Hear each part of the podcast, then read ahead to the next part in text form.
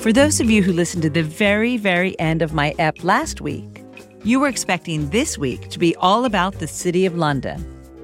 Well, due to unforeseen circumstances with which I won't bore you, instead, this week, in our last episode of the year, we will be answering all your questions about bitters with two who have been in the bitters biz for almost 10 years.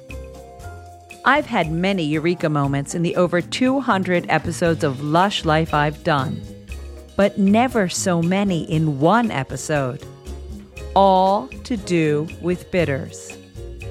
I'm Susan Schwartz, your drinking companion, and this is Lush Life Podcast. Every week, we are inspired to live life one cocktail at a time. Who should be here to answer all my questions about bitters? And there were many. But my friend and former Lush Lifer Lauren Mote and her partner in business and life, Chef Jonathan Chovancek co founders of Bittered Sling Bitters, Canada's award winning cocktail bitters brand. To hear all about Lauren's background, check out my two EPs dedicated to her career. Jonathan has had more than 20 years' experience creating local, sustainable fare for some of Canada's most celebrated establishments. Plus, he's contributed to many magazines, been on the telly, and was the chef and host of CBC TV's groundbreaking documentary Village on a Diet, which was watched by more than a million people coast to coast. With these two at the helm, let's see how many eureka moments you have. Uh, I am thrilled to have you both on the show. Lauren, you've been here twice. And Jonathan, this is your first time. Now, everyone can learn about Lauren. We have two episodes dedicated to everything that's Lauren Mote. Now, we're here specifically because it's my How to Drink series on how to drink, really how to use bitters, because they're something that kind of scare me. I'm not sure really what they are and what they do in a cocktail. I think maybe a lot of home bartenders think that. So let's get to exploring. But first, we have Jonathan with us. And so, why don't you introduce yourself and tell us a little bit about how you got here sitting next to Miss Lauren Mote. This is always the most amazing part of any interview because I wouldn't be talking to you without Lauren in my life. And we met in 2010. First of all, my background is cooking. I'm a chef. I started cooking in 1992, which is longer than some of your listeners may actually be alive. um, so, we don't talk about age on this podcast. I, it's not, not ageist. Time we'll bring it up. So uh, we met in, in 2010 and started dating, and our dates were always focused on flavors. And it started with wine. We do wine tastings and get all cork dorky. And then we started doing spirits and spirits tasting. And for me, that was a real awakening because I was uh, a vodka soda kind of guy. And then. Well, you did like Oban though. I loved, yes, I loved Scotch. Very, very good Scotch whiskey. But I really didn't know a lot about the cocktail and spirits world until I met Lauren and at the bar that she was running in Vancouver. It was all bitters and house made tinctures, vermouths, infusions. And she was really pioneering that whole side of mixology back in 2010. Lauren, remind me, where were you exactly at this time? Exactly at this time. So when you met him, um, I was getting a Facebook request from him back during the days when you had to explain why, which LinkedIn used to do Ooh. up until only a couple of years ago. We had to say, well, how do you know this person? You have to prompt a message to add this person as a friend. Otherwise, they don't have to add you. And he said, Hi, Lauren Mote. I'm Chef Jonathan. I work in the same industry in the same city as you in Vancouver, Canada. And I think that we should be connected because we have 800 mutual friends, but we've never met. Did I say my name is Chef Jonathan? No, I made that up. It's comedy. it may, yeah, it's a good story. We're going with it. We're going with it. in my chef whites, wearing an apron, wearing his little his little toque. oh my gosh, I love that. Was your picture, right? Your Facebook picture had the toque, right? I meant I meant in your career. Were you already were you already a sommelier? Yes. You were already a sommelier. Yes. You were working at a bar. You were already into cocktails. Well, yeah, you, were- because, you know, even prior to to being of legal age to serve alcohol, I was still working in restaurants and mm-hmm. I'm working in fast food restaurants, dressing burgers, singing songs at Licks in Toronto, and that was since 1996. And then in 2000, in Canada, you're legally allowed to serve alcohol at 18. So I started serving in 2000 when I was 18. And then the following year, I started to serve the drinks and drink the drinks when I was 19. But I continued to, I don't know, I was going in an educational direction that is kind of reflected today in a, in a different way, which we could talk about later. But I was in university studying peace and conflict studies and international relations, but working in bars and restaurants at the same time. And eventually I made the switch and that working in hospitality became the priority. And then the education I was doing became secondary. And then when I, when I switched fully in 2005 and and you know started studying wine i started my sommelier courses in toronto working with amazing sommeliers at le soleil bistro and they have one of the biggest wine cellars in canada and um, I moved to Vancouver in 2007 and worked for Lumiere, which also was probably one of the most well-known high-end restaurants in Canada. It was owned by Rob Feenie, TV celebrity chef. So uh, I worked with lots of really great front of house people and I just continued my studies, but cocktails weren't a thing at that point. We had mandatory cocktail programs in restaurants in Vancouver, but we didn't make that the focus. The focus was almost entirely wine and aperitifs and what we would do interesting digestives to pair with desserts and petit fours. So I, I studied wine. I was writing wine programs and then spirit started to come in. Of course, we had to have an amazing single malt and whiskey selection from all over the world. And then uh, from there, cocktails just seemed to find their way in as the popularity in the West Coast of the US in Seattle, LA, San Francisco, Portland started to rise then it indeed started to rise in Vancouver. And so I sort of went with, with that flow. And so three years later in 2010, when I met Jonathan, it was already the third bar program, fourth bar program that I was writing in Vancouver, where I was writing both wine and cocktails and spirits listings. Mm-hmm. Needless to say, I was smitten. Yes. So you got this now, it's out in the open, this Facebook request. And you obviously answered yes, yes, I will meet this person. Had you heard of him as a chef and knew his work?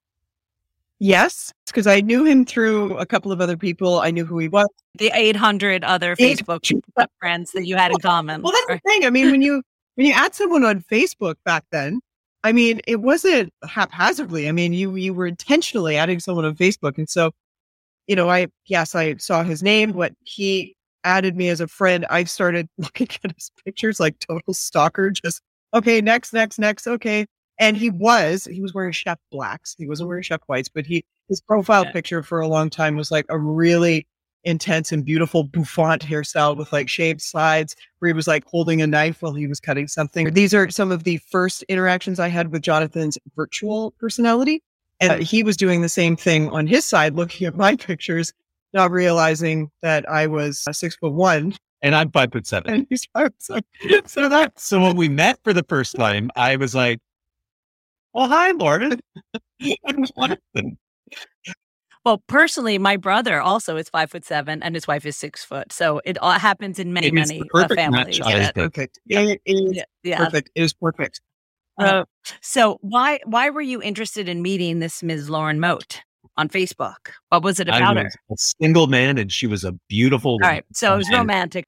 But actually, there there is there's more to the story. I had actually read quite a few of the blog posts that she was writing. She had a blog called Pull Media at the time, and she was writing about food and beverage, but a, a, lot of it was food and flavor. And, you know, it was like 2010. So El Bulli and Alinea were the big restaurants that everybody was into what modernist cuisine was all about. And so that was sort of a hook where I was reading about she was doing extractions of citrus and spice flavors through a handheld nitrous siphon, which was really cool. And writing about the tasting notes. And that led to, oh, she runs a bar program. And I had a friend in, in town and they said, we should go check out Lauren's bar program and A, meet her, uh, two, give her my phone number and uh, also be social and have a nice night out with a friend. And so, what were you drinking then, or where and where were you drinking? What types are you? You know, chefs don't they? Oh, I guess it's it's bartenders end with a beer, but you know, what do chefs end the night with? I have always been a big fan of eating and drinking everything. So if you put something in front of me and it's intriguing and it's got a story, I'm going to taste it. And if I like it, I'm going to consume all of it. So So to answer that question, whatever's delicious. So if it's a really tasty local beer, uh, I'm down with that. If it's great wine, you know, we're from Vancouver, which has incredible wine producers in the Okanagan Valley and also incredible spirits producers. You know, back in 2010, there was only a handful. Now there's hundreds. And we were really lucky to be at the forefront of that cocktail renaissance, which coincided with the craft beer movement and craft spirits movement. And in Canada, the Okanagan Valley, British Columbia, Vancouver, media really embraced it, culture really embraced it. So the other thing that was happening at the same time was the big farm to table, locavore, 100 mile diet, slow food movement. And we were, that was what we were into. And so that's what we talked about when we went out for drinks. We talked about food, we talked about restaurants, we talked about flavors. So when we started dating, it was just a natural progression of, you know, we're on dates, we're, t- we're going to good restaurants, we're going to good bars to see our friends. We're talking about all this, you know, great, delicious gastronomy. And then when we go home, we would do experiments. And one of the experiments we started doing was let's make some bitters. And Lauren had, when I met her, she probably had 50 or 60 bitters randomly around the bar in jars, just macerating all different flavors. And so it was a really great exercise for me to understand what, what it was she was doing from a alchemy perspective and also from a creative perspective. Because a lot of it, you know, when you're, you're talking about cocktails and, and, and everything, a lot of it is about the magic of what happens when you combine these ingredients together. You know, it's like people singing together these magical overtones and and uh, choruses fill the room. It's the same with flavors on your palate, and and so we would spend evenings just experimenting with flavors, and then that's what sort of led us into developing Bittered Sling as a retail brand. All right, let's let's go back. Um, as I said at the beginning, I know the bitters exist. I have your I have some bitters of yours here. I have some other brands which we won't point out over there. But number one, I'm not really sure what they are. I know they're a combination of things that are made into a bitter, and I'm not really sure how to use them. So for someone who who doesn't really know what they are or how to use them, you know, can you tell me a little maybe history or you know exactly uh, why they came about and why they're one of the you know three ingredients that actually makes a cocktail a historical classic cocktail for sure. So it's a, I mean, it's a long story, but I will condense it down. But essentially, since people started distilling alcohol or distilling fermentable starch into alcohol, uh, the alcohol has always been infused. So whether it was used with infusions of flowers and, and different like beautiful aromatic ingredients and maybe made it into perfumes and soaps, or potentially it had other very good for you ingredients or, you know, local items found on hillsides that were excellent at, at solving whatever ailment you had and, and served as a remedy uh, would be infused into alcohol. Alcohol is actually the most magical solvent. Water is a great solvent, but alcohol is a magical solvent because it suspends whatever you add to it in time and space for an almost indefinite shelf life. And so bitters and the way that we use them today was not really how they were intended in the beginning. But I think the evolution over the last several centuries, maybe the last 400, 300 years, has really been uh, the evolution of how we drink. So from uh, wines to distilled spirits or the blend of wines and distilled spirits together or other ingredients and teas. It also is part of, you know, the globalization of different ingredients from spices to teas to coffee to sugar and different things. So I think as as humans have evolved to utilize different things and so to have the items that they have always had in their pantries or always had in their kitchens or bought at the pharmacy or what have you, they too have also evolved. And now if we fast forward to say the early 1800s, I mean, the most famous example of Angostura bitters, which was created by a German doctor called Johann Siegert, and he moved to Venezuela to be the Surgeon General of Bolivar's army. And it was there that he created Angostura bitters that we know it today. That would be the prototype back then that was created in 1824. And that was essentially an infusion of different ingredients that were found locally, infused into local alcohol. So one can assume it might have been sugarcane or grape distillate at that time. And from there, it was added to every ration. It was used as medicine. It was used as liquid courage. It was used to whet the appetite for like an aperitif almost. So that as our earliest example, and also one of the very few examples that survived through prohibition and two world wars and different things. It's amazing that we have that as our primary example. But of course, they would not be the last. We've seen several brands come out since then, but I think the ones, the reason why we started making bitters is because bitters in a lot of ways is similar to wine or local cooking or any other sort of uh, cottage industry that might exist in a small location where it becomes an expression of the local access ingredients and, and techniques that you have. And Bittered Sling for us was the way of creating a line of bitters that are made in the traditional sense. So in the way that Angostura or Peychaud would have made their bitters in the 1800s, used in the same way that you would use them in classic cocktails like a Manhattan, and old fashioned, a sour, etc. But we were primarily focused on ingredients that told the story of Canada. And the story of Canada, if you know any of our listeners are from Canada or have visited Canada, it's very hard to distill Canadian cuisine down to we eat beaver tails, poutine, and bannock. You know, like it's it's more than that.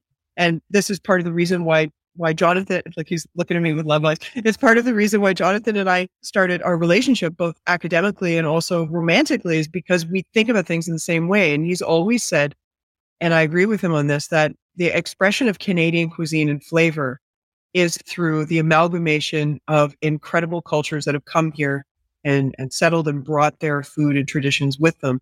And so for us, we're able to take the idea of bittered sling and create incredible recipes with botanicals, roots, spices, barks, and any other ingredients that we that we enjoy, and infuse them with great alcohol. Uh, work with really great companies and great suppliers for all of our ingredients, but each one of the bottles will have a different expression of something that was important to us in our careers or what we've seen, where we've traveled, what we've brought back to Canada.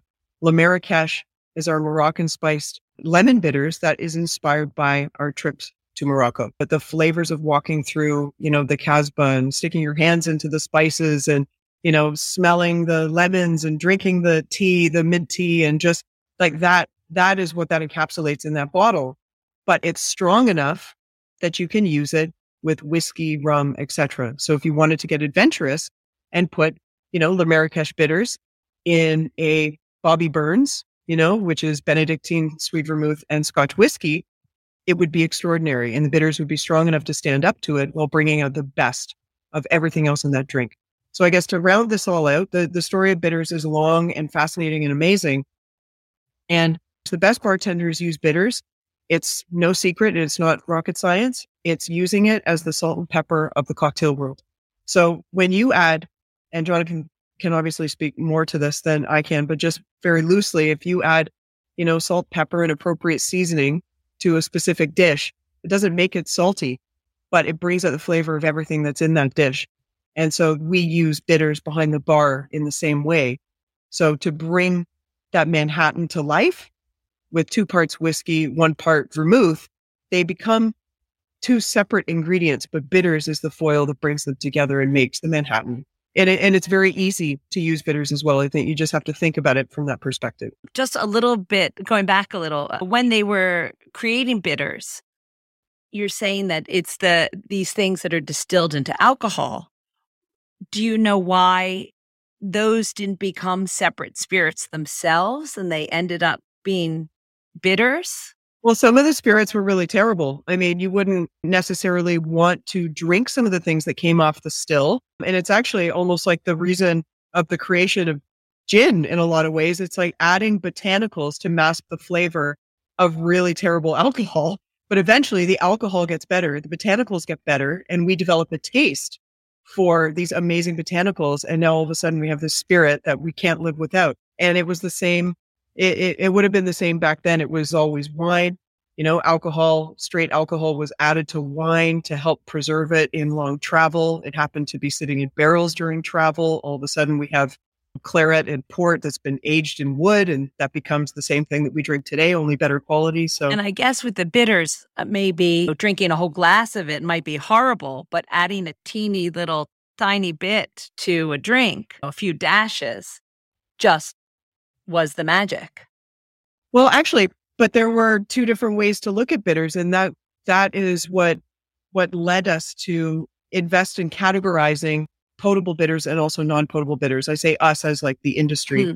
Non-potable bitters are the ones that are administered by dashes and drops, like bittered sling, because of their intensity. Yes, because of their intensity, and then the potable bitters, like the Fernet, the Jaeger, the uh, Campari, you know, different vermouths or Amari, you know, you, you name it, Suze, like Amer Picon, which is just right here. So, I mean, if, if people really had the taste for it, and it was actually quite a significant European taste for potable bitters that people would drink the Milano Torino, they would drink things on ice. Uh, you know, it's, it's very European, but in the US, where, you know, American cocktail culture, which is like the North American cocktail culture, it would have started actually with non potable bitters because that's how they were making drinks. American style drinks were led with whiskey or gin or other spirits with vermouths, liqueurs, modifiers, and bitters. So the two worlds sort of existed separately. And now we're lucky that they're available together.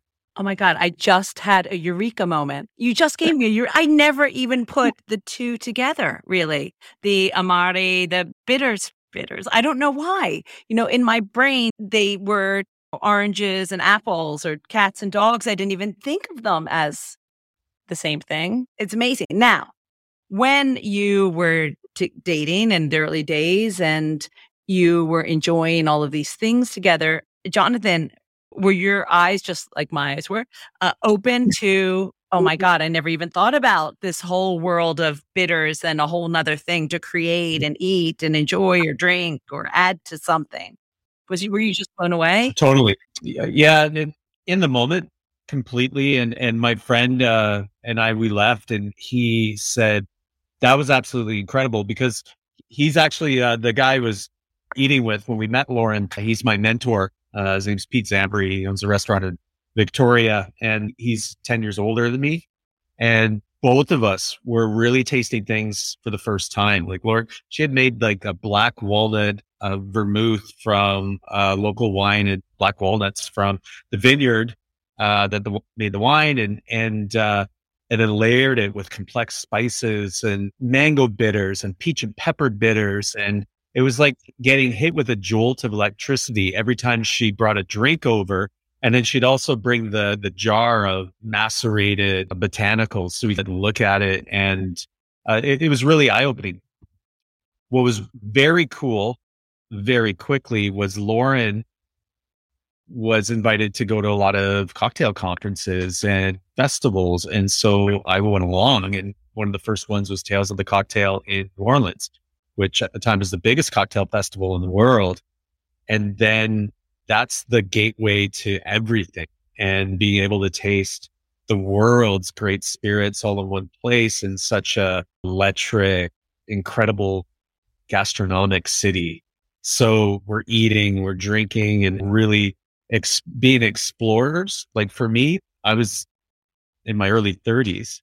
And so it was a really good time to have the experience of all of the cooking and traveling I had done to be able to really approach spirits from a, a technical and taste aspect as opposed to a party aspect. And so we went to Louisville, Kentucky and did, you know, bourbon uh, distillery visits and, and met all of these, you know, really incredible people, the faces behind the, the, the hmm. stills, hmm. you know, people that their family's been making spirits for generations or they've held the same job since they were 18 and now they're in their in their 60s and they're getting ready to pass their master distiller hat over to their son or daughter who's apprenticing with them and and just you know seeing the cultural aspect of spirits too was really incredible and then the third aspect of that which i think is the best aspect is a community you meet bartenders and chefs and, and people who just love flavors, food and beverage from all over the world. And everybody, it, they're all on the, they're all on the same page that Lauren and I were when we first met, talking about flavors, really analyzing what it is we're we're drinking and talking about in much the same way people discuss art and, and movies and literature. And these people are coming from all over the world and they're doctors and they're uh, lawyers and they've got uh, MBAs in business and they're all drawn to the spirits business. And a lot of them quit their jobs to become bartenders or to become distillers or to make these artisan products. And I was seeing the same thing in the kitchen as well, because in the like 1999, 2000, I was working at, at some really great places in Canada and we would always have sort of middle aged, uh, I'm, I've been doing this career, which I've got an incredibly high education to do. I'm going to jettison that and take a job as a line cook for minimum wage and peel peas for you for the summer because I love cooking. And also because they had a whack of cash in the bank and they could do that kind of thing. But there's this whole, it's actually, I'm going to wax nostalgic about it now because those days are long gone, like so long gone. It's like that whole industry is on, is on fire now nobody can find staff. So it's, it's a real shift in, in 20 years uh, of the industry being completely spun around. So when we started dating in 2010, it was smack in the middle of that whole incredible gastronomic enlightenment. And that led to the advent of our ubiquitous uh, food culture in magazines, television, movies. It, it's just our, our zeitgeist is full of food and drink now in a way that it never has been before in history. And it's coinciding coinciding at this time where, you know, we can't open our restaurants, we can't open bars, and we can't find any staff when we can't open them. So it's it's this really unique time that we're in right now. And the longing to get back to that, definitely. Well, I was wondering when you when she invited you into her den of bitters, did that change your the way that you wanted to run back to the your kitchen and make food? No, I, I was already cooking with bitters at that time, and it's interesting because I'd been to a uh, a food conference and watched. Uh, it was this great San Francisco chef. Doesn't matter who he is, but you know, he had in his seasoning tray, he had his salt, pepper, Espelette spice blends, and he had a bottle of Angostura bitters, and he was using it to season. And I'm like, okay, I'm gonna check that out. And it becomes this uh, extra tool when you're cooking because essentially a bottle of bitters is a very well thought out, constructed and balanced spice rack, which points in a specific direction depending on the flavor of the bitters. So when you use that and add that when you're cooking, especially when you're using it in uh, seafood dishes, egg dishes, like uh, an egg faux, uh, saucy kind of thing, or in pastry, making cakes, chocolates, you know, the, the sweet realm, that spice profile really plays well. And in fact, if you're, if you were to taste vanilla extract, it's very bitter.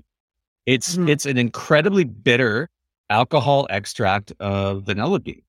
And it gives that signature backing note to all things that are butter, flour, sugar based. And without it, the butter, flour, sugar doesn't really taste like much.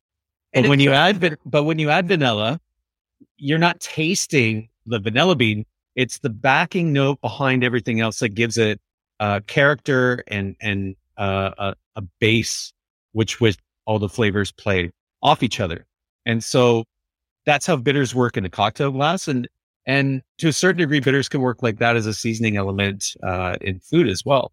When I met Lauren, uh, I was already using bitters as, as sort of a tool, but not to the degree that two years later, we were really working with it. Well, so the next thing we did, we got Bittered Sling going and then we quit our jobs and started a catering company a boutique called pop up Kale & Nori's Culinary Arts. And we started doing plant focused local catering. And a pop up restaurant. And we did a pop up restaurant twice a week at a partner liquor store that had a 36 person long table in the middle of the store and a little kitchenette. And we did that for like five years. Yeah. And so we would work with different spirits brands and bring in local bartenders and also bartenders from uh, different parts of the world. And we would do a cocktail menu that was based around the theme of uh, the cuisine. And the theme of the cuisine would be based around the origin of the spirit that we were using or the portfolio that we were using.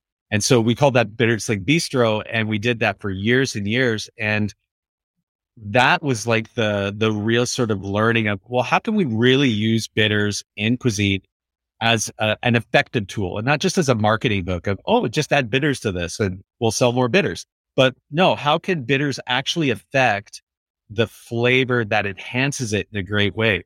And I'll say this, not all bitters belong in food but select bitters flavors are extraordinary in different aspects of cooking. So we we really did uh, explore that to its fullest potential. And when you decided to create Bittered Sling, was it difficult for you both to agree on what to start with, as in, in flavors, and what your first few bitter styles were going to be, or first few bittered flavors, I guess, were going to be? I would say that because I already came in with a background of making bitters, it was easy for me to steer the ship a little bit.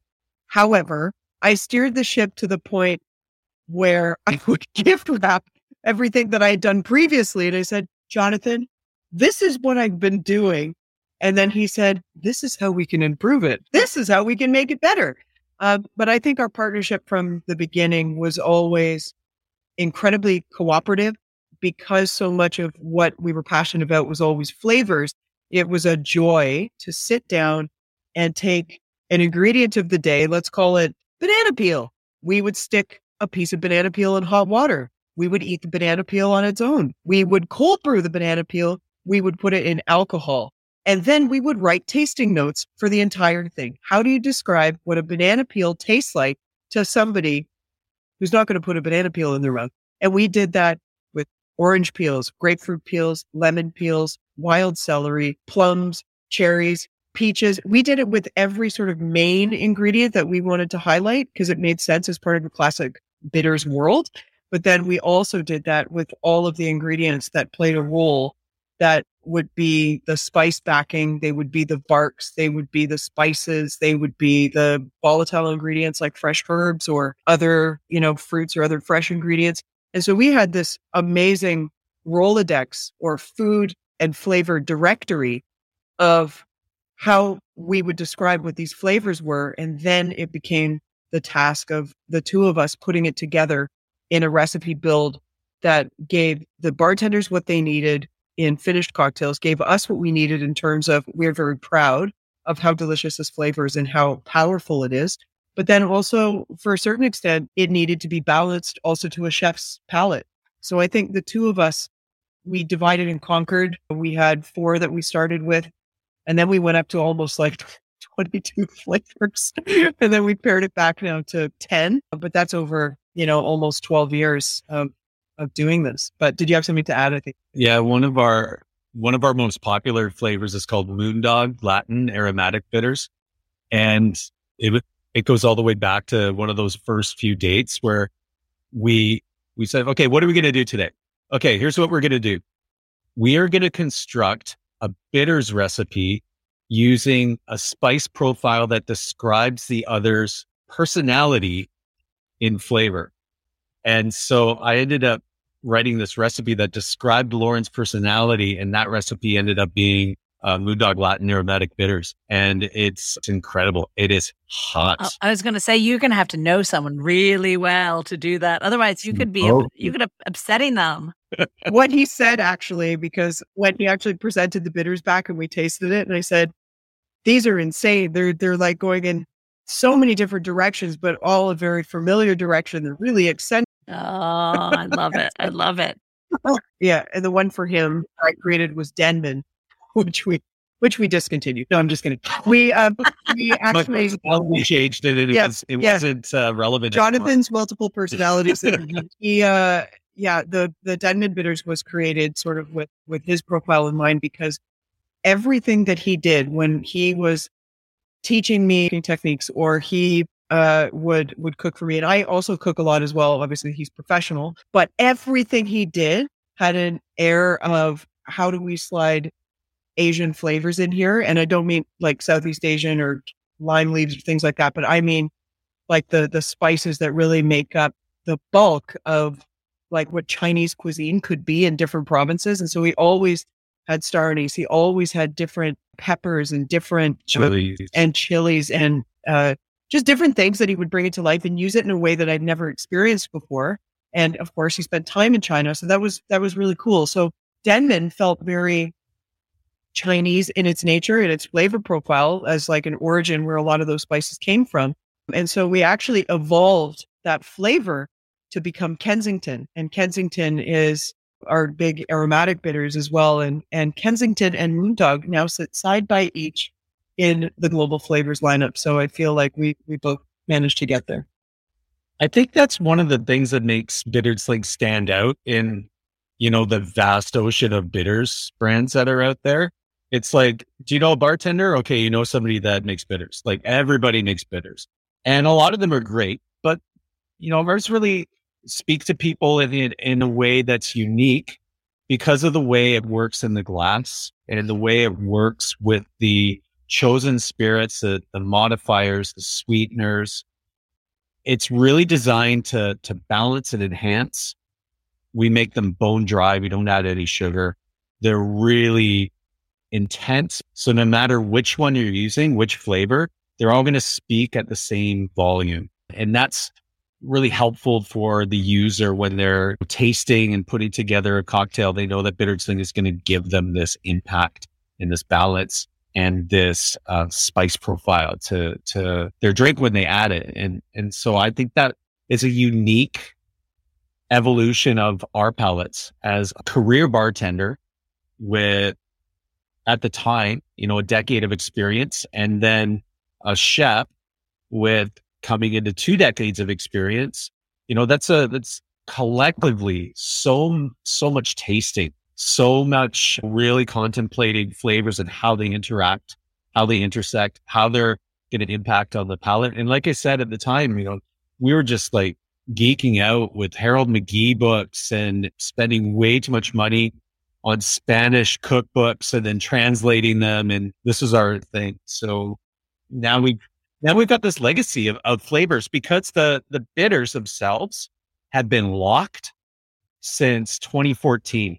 There was, I guess, two years where we were really sort of tweaking what some of the flavors were really, really going to stand out. And with uh, the citrus flavors in particular, the first round of citrus we had, the feedback we got from our, our customers and our friends was, you know, the voice really isn't as loud as say the moondog or the plum and root beer. It's a little softer.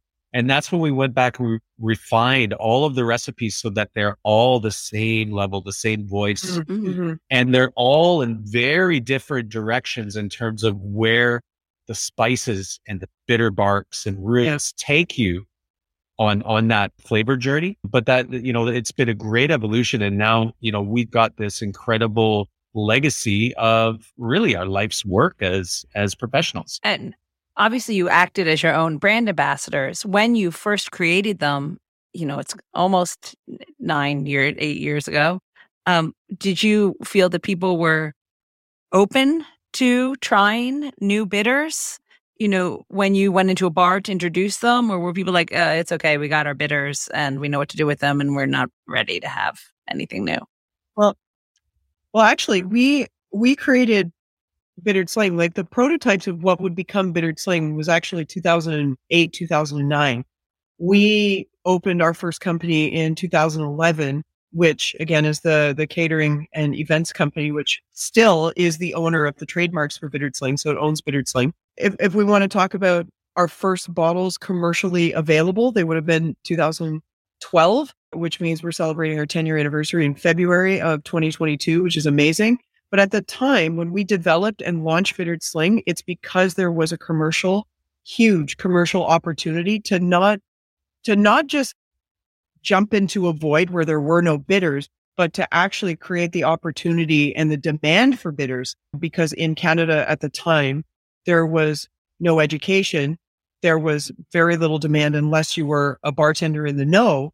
But it was also far before the surge of bitters that erupted. And so classic cocktail culture was blooming at the same time. Uh, top bartenders in the world and, you know, London, New York, and then everywhere in between were still really open and interested in how they can jump into, you know, supporting really great bartender and chef owned businesses, local businesses, which was pretty cool. And so actually at that time, it was more than it, it was a joy and it was open with with you know big welcoming arms. Every time we walked into a bar and restaurant uh, we would sit down with you know, the bar manager all the bartenders would come walking over the servers come walking over the chefs would come out of the kitchen and then all of a sudden you know our 30 minute tasting with our distributor whoever we were working with turned into a 90 minute hangout and then we'd stay for dinner and drinks and then leave some bottles behind. And, and a lot of those early uh, relationships like that are still some of our biggest clients that have been with us for you know almost 10 years. So i think because we established ourselves and the credibility of of our product and you know the flavor the quality the commitment to to the suppliers that we work with and how we embrace and develop uh, community as best we can using our bitters as sort of the jumping off point for that has really given us a spot in the in the global universe of bitters, which is really great. And it's not to suggest that we can sit back now and say, ah, yes, enjoy, because it's it's a different world every year things are changing and we are changing every year and we want to make sure that we support every generation of bartender bring more people into the industry and continue to support those who are still in the industry and they know that they can rely on us for a great product we're very hands on you know when they when they chat to Bittered Sling, they are chatting to Jonathan and Lauren, regardless of the other noise. They will get us or they'll get one of our amazing brand ambassadors that have been with us since the beginning. So it's um yeah, it's been it's been an amazing ride. If we had started this business in 2016, not sure where we get to, but I think we we started at the right time and helped to really embrace and put I guess Canadian bartenders on the map first and foremost has has been really important. So let's talk about the home bartender as opposed to the bartender in a bar. Um, as I said, I'm slightly scared of bitters. Now, of course, I'm not because now I know there's potable and non potable, and I've got the whole bitter thing. But, you know, when someone buys a bottle of spirit and they want to make a drink and they want to try a different bitter, you know, to commit to pouring you know, 60 mils or two ounces and maybe throwing it mm. away if they've got it wrong or don't like the taste. Is there a way that a home bartender could play with bitters with, I guess, a, kind of a cheating way? You know, so they're not. No, no, not cheating. No. It's really, I'll follow a recipe. Oh. For God's sake, I, I can't tell people enough that they're starting cooking or starting making drinks or whatever it's like, don't experiment, follow a recipe and think about why the things that are in the recipe that work are are in there are in there together. Like I would never make anything as a baked good without looking at a recipe. And Lord knows I have 100% been cocky enough to stand in the kitchen and say, I don't need a recipe to make these cookies. And then they come out tasting like cardboard. So yes. I love it. And you know, we've done all the work all ready for that. You know, our website is incredibly rich with recipes from, you know, the the beginner bartender at home, just as you mentioned. They haven't even identified themselves as a bartender, but they've got a mason jar, they've got a, a glass, they they may have old ice cube trays, and they've got this beautiful bottle of spirit that they want to do something with. Um, so we've got uh, videos, we've got recipes, we've got photos, we have mise en place recipes. If they don't know how to make simple syrup, and a lot of people don't, you learn how to do that. So I think that there's it's it's not just a one-stop shop for we'll teach you how to use bitters. It's we will teach you how to make really simple drinks with a proper evolution that already exists on our website of how you can go from the to to maybe use a phrase from Tess's bar here in in Amsterdam, Flying Dutchman. You have to crawl before you walk, before you run, before you fly and that's exactly you know what our website does it, it gives you know a, a level of understanding on how to mix drinks with bitters uh, at any level oh, Thank God you've taken all of that, you know, the burden off my shoulders. Follow a recipe, do not experiment. I love that. That's their top tip for the home bartender. Go to their website and follow the darn recipe. Mm-hmm. Bar tools do not matter. Yeah. Recipe first. but again, you know, as we as we mentioned earlier, we've never been in a time in history where more information has been available for making delicious things, and and that's uh, multicultural cuisine. That's multi spirit cocktails. So you can be turned on to a, a particular uh, style of gin.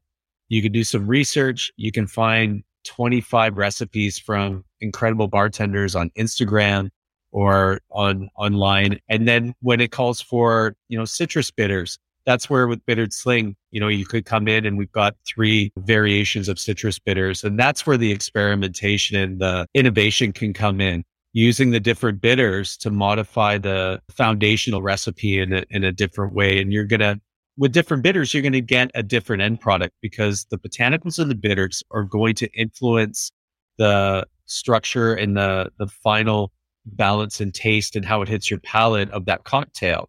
So depending on the bitters that you use, and this is throughout all brands, it's going to enhance different parts of the cocktail.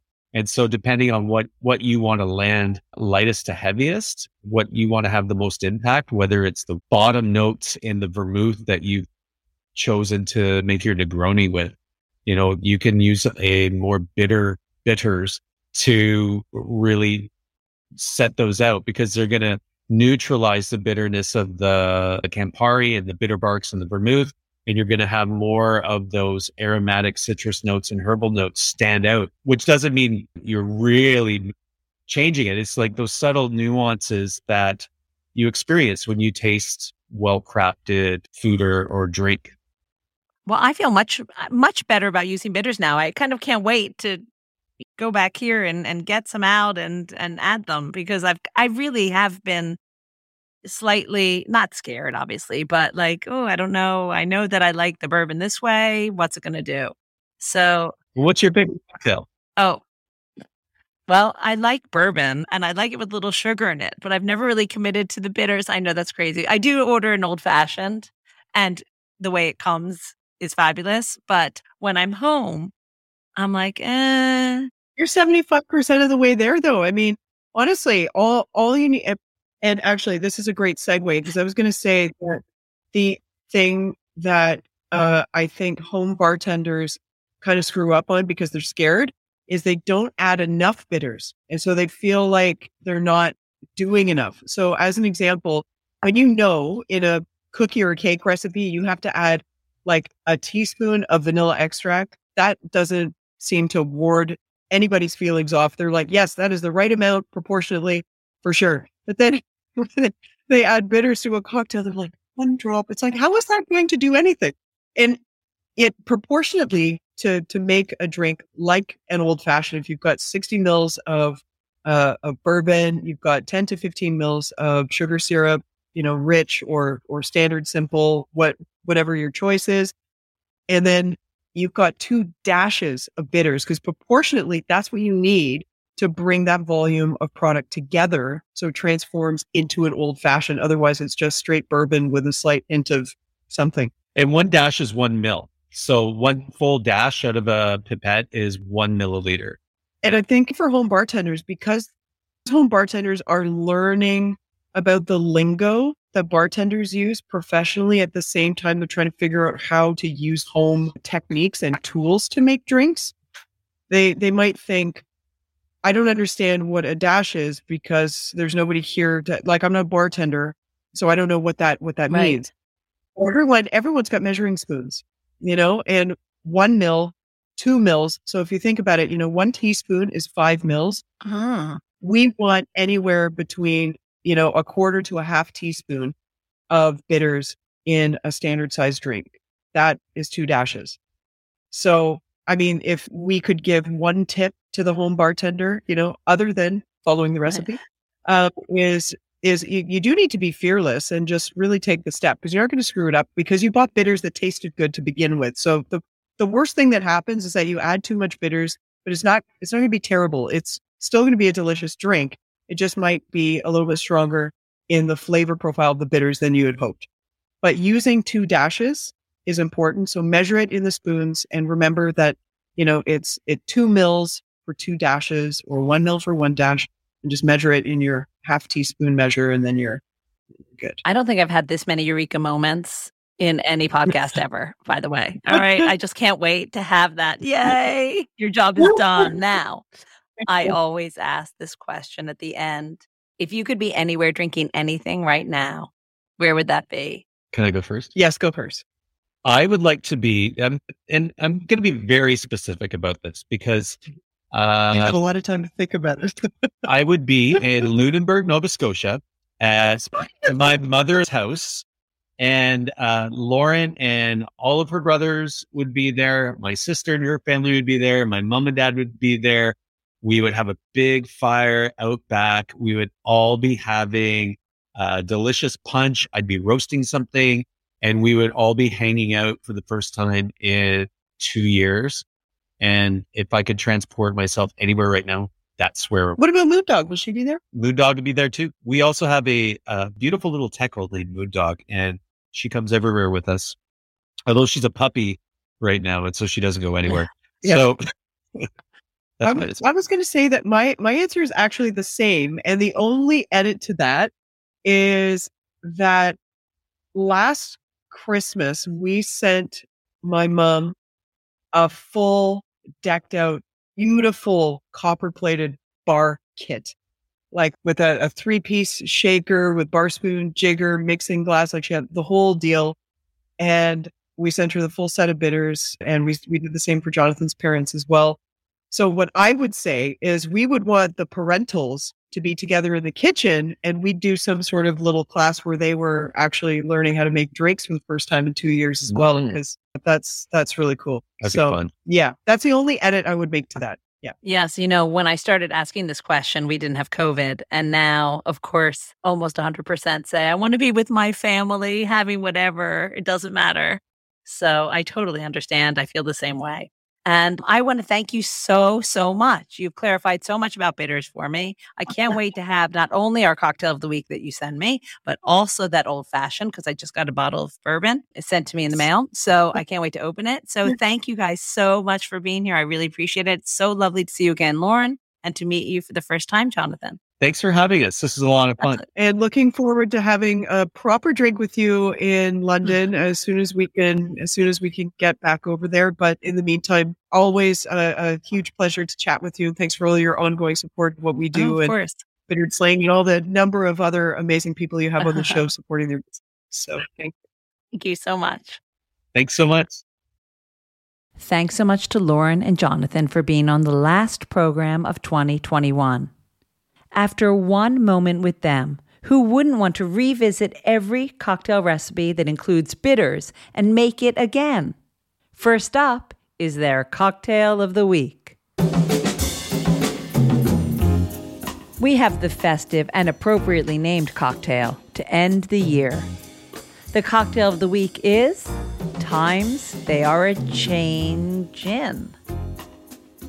You'll need one and a half ounces or 45 mils of Tanqueray 10 gin, one ounce or 30 mils of rose vermouth, a quarter of an ounce or 10 mils of Verjus cordial, which is made with equal parts of simple syrup to white Verjus.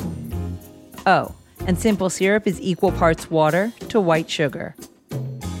A quarter of an ounce or 10 mils of Campari, and of course, two dashes of Bittered Sling orange and juniper bitters.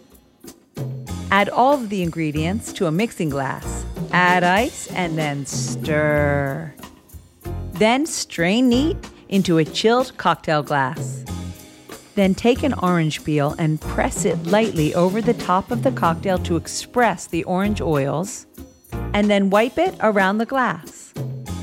You'll find this recipe, more cocktail recipes with bitters in them, and all the cocktails of the week at a lushlifemanual.com, where you'll find all the ingredients in our shop.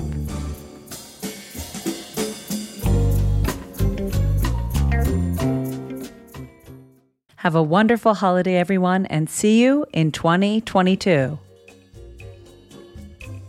So, if you live for Lush Life, make sure you head out to the bars and restaurants you love and tell them how much you love them. Theme music for Lush Life is by Steven Shapiro and used with permission. And Lush Life is always and will be forever produced by Evo Terra and Simpler Media Productions. Which leaves me to say the wise words of Oscar Wilde all things in moderation, including moderation, and always drink responsibly. Next year, we'll be back in the City of London, heading out to Singapore, and meeting some kittens. Until that time, bottoms up.